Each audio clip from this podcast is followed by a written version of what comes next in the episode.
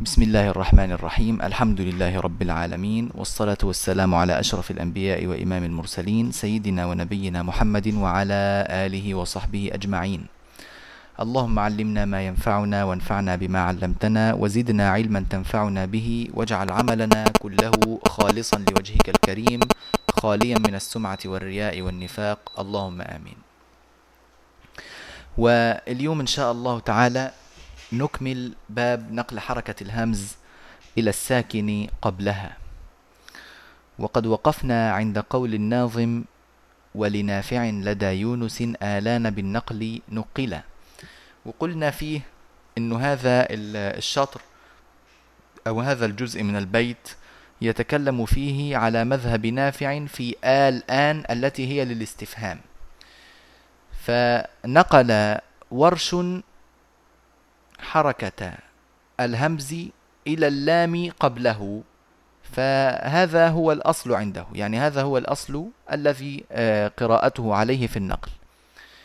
ولكن وافقه هنا قالون فلذلك نص الناظم عليه فقال ولنافع لدى يونس آلان بالنقل نقلا وقلنا أيضا من قبل في باب المد والقصر أن هذا الأمر ينبني عليه اختلاف في الأوجه عند آه، ورش فإنه يمد آل يمدها ست حركات وله فيها التسهيل وله فيها القصر.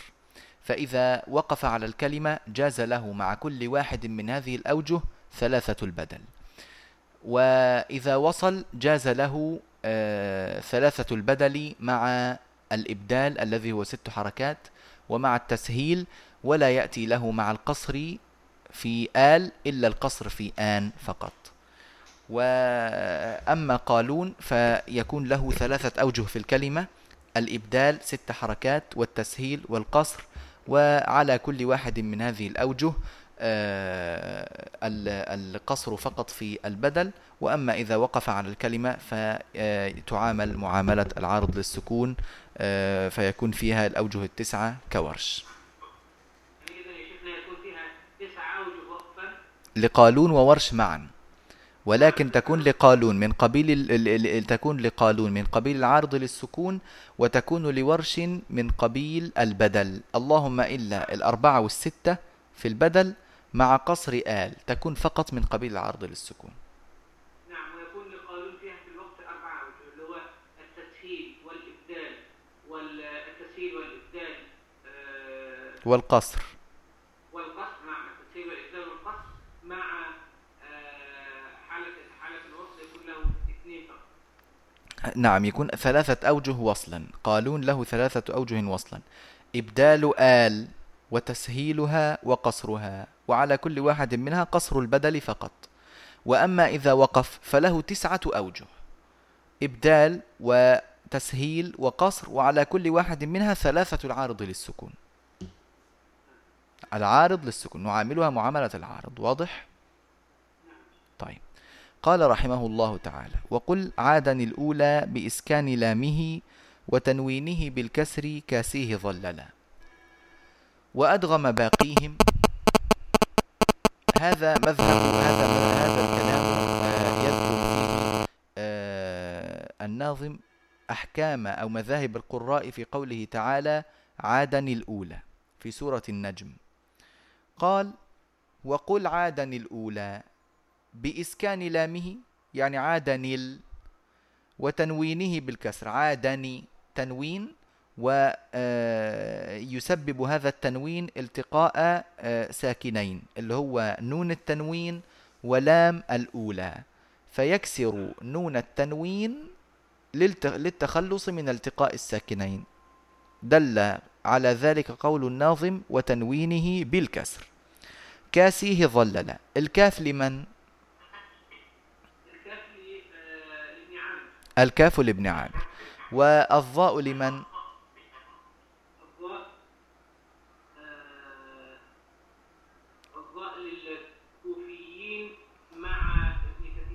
نعم وكوف مع المكي بالضاء معجما. الكوفيون وابن كثير ماذا يفعلون؟ الكوفيون وابن كثير ويزيد معهم أيضا آه، ابن عامر. يبقى كده الكوفيين ثلاثة وابن كثير الرابع وابن عامر الخامس. بقي لنا من القراء السبعة اثنان. من هم؟ لا يبقى لنا نافع أولا.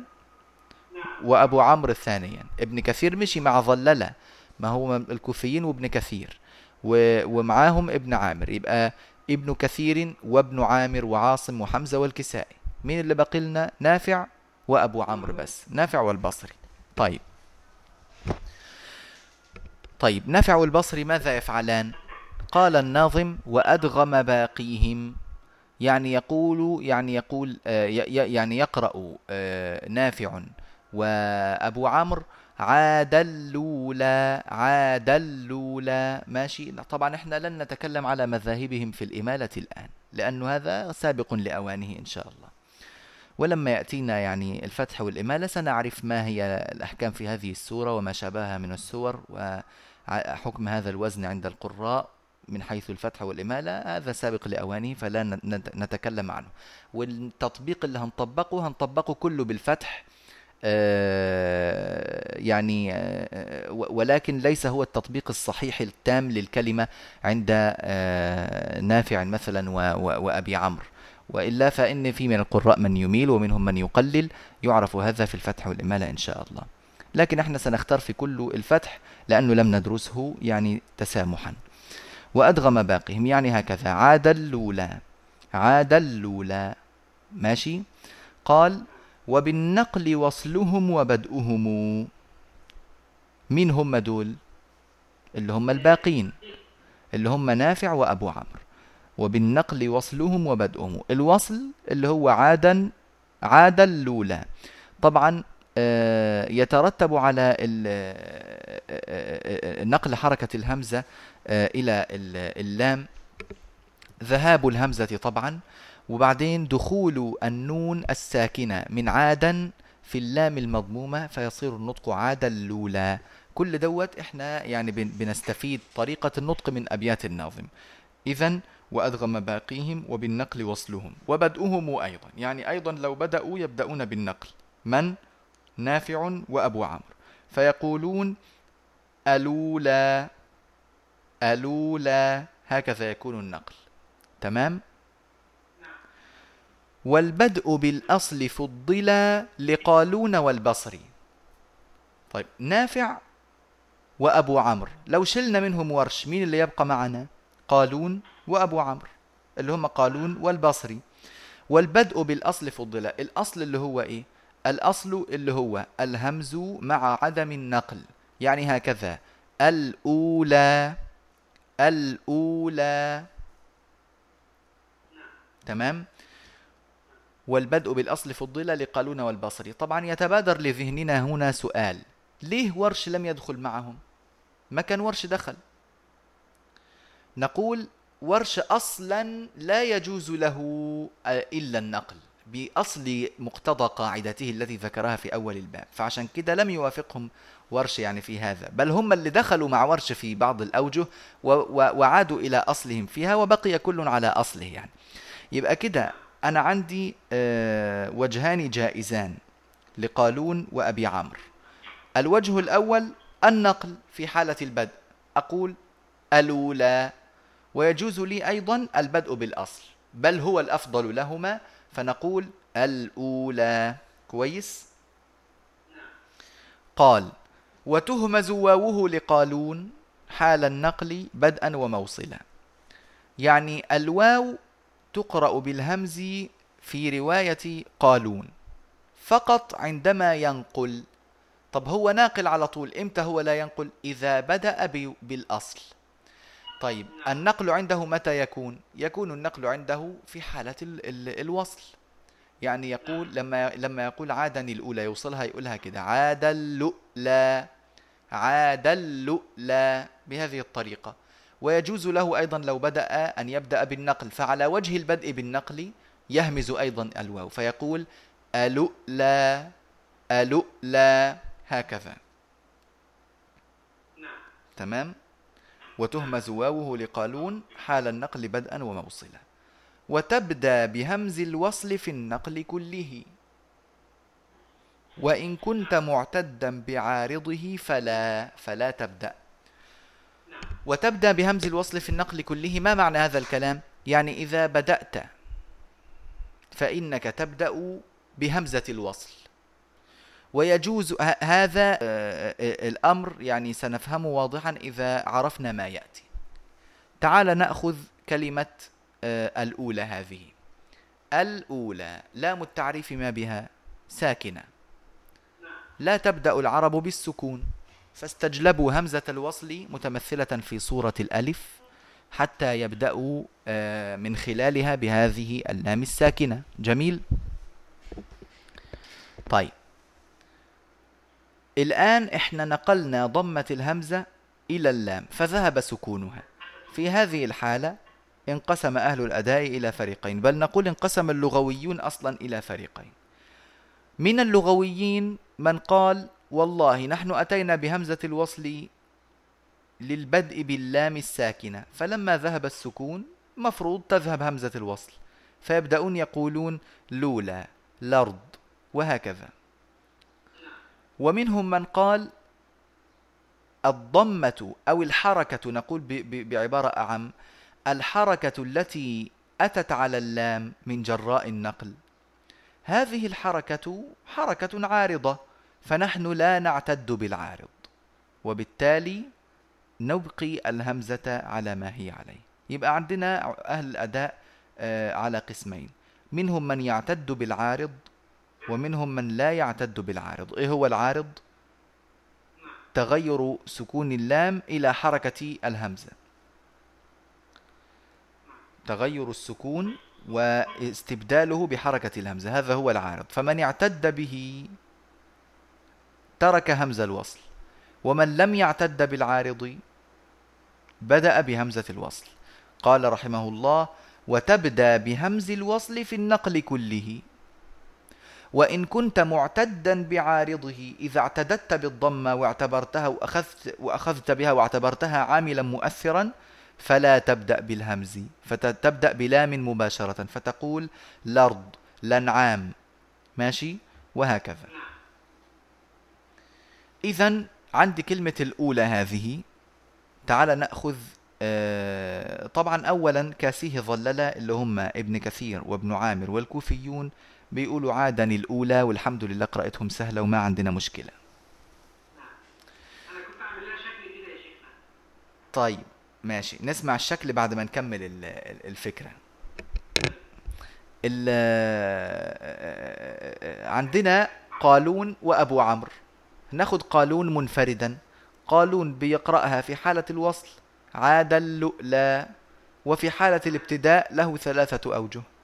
الأولى من قوله والبدء بالأصل فضل وله أيضا الأولى لأنه يقول آه، رحمه الله وبالنقل وصلهم وبدؤهم فتقول ألولى ويجوز لك أن تقول لولا من باب قول الناظم وإن كنت معتدا بعارضه فلا. عفوا هو هيهمز هو هيهمز نعم أنا أنا أخطأت. تقول إذا بدأت بالأصل تقول الأولى بلا همز لأن الهمز يترتب عليه اجتماع همزتين ثانيتهما ساكنة والعرب لا تفعل ذلك. يعني ما يقولوش الأؤلى يعني ما يعملوش كده. وإذا بدأ بالنقل سواء أتى بهمز أو بغير همز همز فقال همز الواو يعني فقال ألؤلى أو لؤلى هذا هذه أوجه قالون. آه، أما ورش فإنه في حالة الوصل كقالون يقول آه، عاد اللولى إلا أنه لا يهمز الواو وأما إذا ابتدأ فله فقط الوجهان آه، اللذان هما بالنقل. أما وجه البدء بالأصل فلا يجوز له. فيقول ألولا أو لولا كلاهما صحيح. بالنسبة لأبي عمرو البصري ماذا يفعل؟ أبو عمرو البصري حيقول عاد اللولى زي إيه؟ قالون إلا أنه آه، من غير همز. يعني ك يعني يفعل كورش يعني. وإذا بدأ بالأولى يقول الأولى بدأ بالأصل ويقول أيضا الأولى ويقول لولا كلاه كلاهما صحيح. ادينا بقى كده آه، الشكل الذي يعني رسمته وضح لنا ما كتبت. أنا مش عارف أعرف ارسم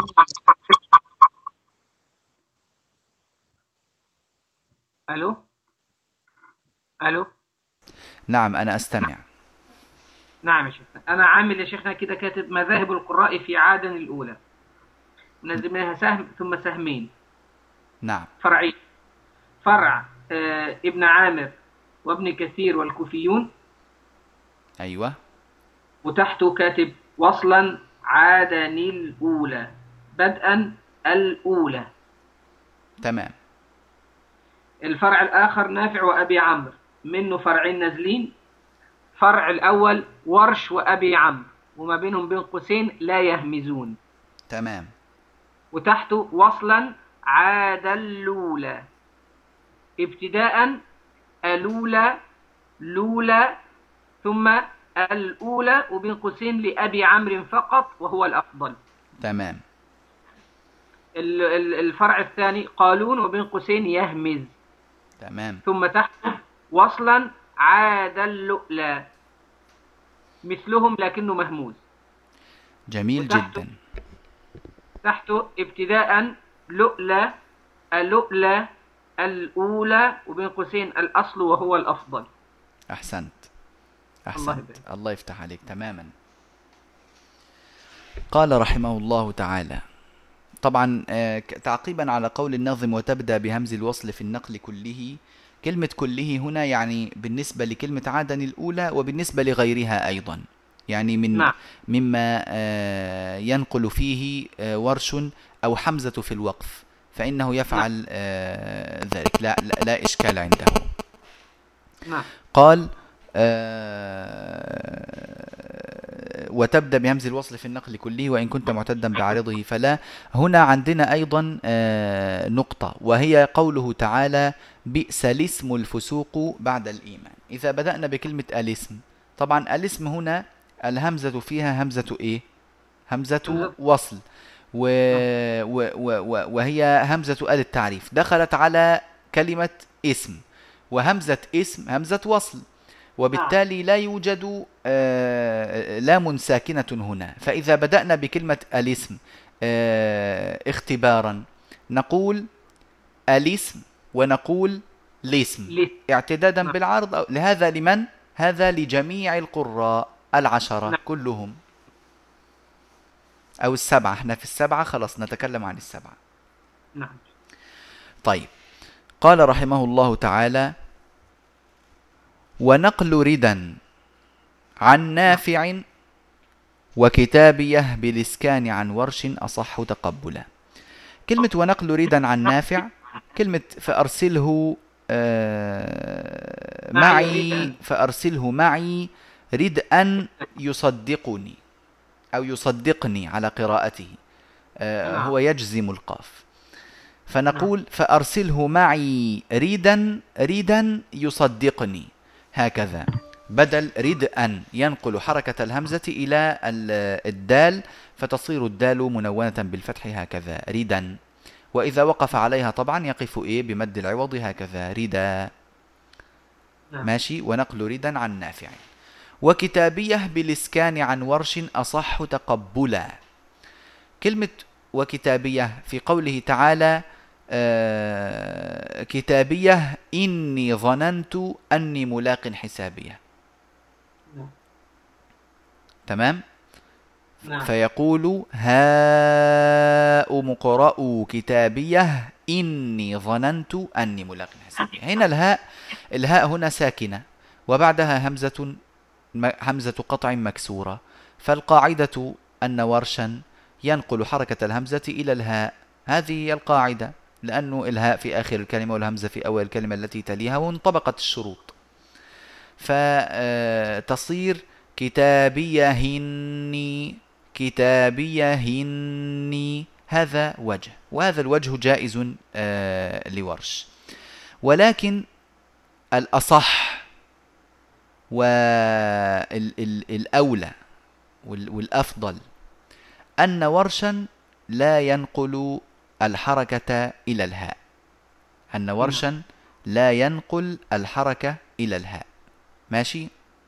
نعم. فيقول يعني كتابيه إني. كتابيه إني. ماشي؟ نعم بهاء آه، ساكنة. آه، هل يسكت عليها أو لا؟ آه، هنا يتوقف على مالية هلك. أيوة أحسنت. ادينا. مالية هلك إيه اللي فيها مالية هلك فيها إما أنه يسكت يقول مالية هلك أو أنه هو يصل فيقول مالية هلك. مالية هلك. نعم. مالية هلك بهاء مشددة ناشئة عن إدغام الهاء الأولى في الهاء الثانية. نعم. طيب. ما الذي يتفرع آه، من من هذا الأمر على كتابية؟ قالوا إذا قرأ في مالية هلك بالإظهار الذي لا يكون إلا بالسكت قرأ في كتابية إني كتابية إني بالإظهار. طبعا آه، لا خلاف عندهم في أنه لا يوجد سكت هنا. في كتابية إني ما في سكت. وإنما خلافهم في الإظهار في النقل وعدم النقل وفي مالية هلك في الإظهار والإدغام. فقالوا إذا قرأ في مالية هلك بالإظهار يقرأ في كتابيه إني بعدم النقل. وإذا قرأ في مالية هلك بالإدغام يقرأ في آه، كتابيه إني بالنقل. ماشي؟ نعم. يعني إذا قال كتابية إني يقول مالية هلك. تمام. هكذا. تمام هكذا. ليه عمل كده؟ كتابية لأن النقل فيه سهولة والإدغام فيه سهولة فيأخذ بالسهل مع السهل. وأما نعم. عدم النقل ففيه آه، صعوبة أكثر وال- والسكت فيه صعوبة أكثر أيضا. فيأخذ بال- بالسهل مع السهل وبعدم السهل مع عدم مع مع, مع غير السهل بغير السهل. ماشي؟ أنا كنت كتبت حتة كده يا شيخنا تفضل. في على هذه فقلت كتابية إني مالية هلك ويتبع السكون بالإظهار والنقل بالإدغام ذاك منار. طيب كويس. الله يفتح عليك. جميل جدا. الله يفتح عليك يا رب. جميل. فهذا هو يعني ما في قوله ونقل ردا عن نافع. وكتابيه بالإسكان عن ورش أصح تقبلا. بهذا ينتهي باب نقل حركة الهمزة إلى الساكن قبلها وحيكون إن شاء الله بداية كلامنا في الدرس القادم على باب وقف حمزة وهشام على الهمز. وهو باب يعني ليس كما يشاع عنه صعب ومعقد وكذا وإنما هو سهل هو عبارة عن قواعد. آه، الواحد يعني يحصر ذهنه في قاعدة بحسب الكلمة التي بين يديه وتكون سهلة إن شاء الله تعالى. ويعني مع التمرن والمراس والانتباه في الشرح وكده يعني إن شاء الله يكون هذا الباب آه، يعني الباب الذي يتسلى به ال- الواحد عشان يعني آه، يمتع نفسه في في وقته بما بما يحب يعني. مين اللي هيتسلم معك الباب هيتسلى لا بل تتسلى ب- بالباب إن شاء الله. الله يفتح عليك يا رب. لا لا لا لا لا يا ساتر يا رب. لا إن شاء الله يكون بابا سهلا بإذن الله تعالى وحيكون موضوع حديثنا في الدرس القادم إن شاء الله تعالى. وصلى الله على سيدنا ونبينا محمد آله وصحبه أجمعين والحمد لله رب العالمين.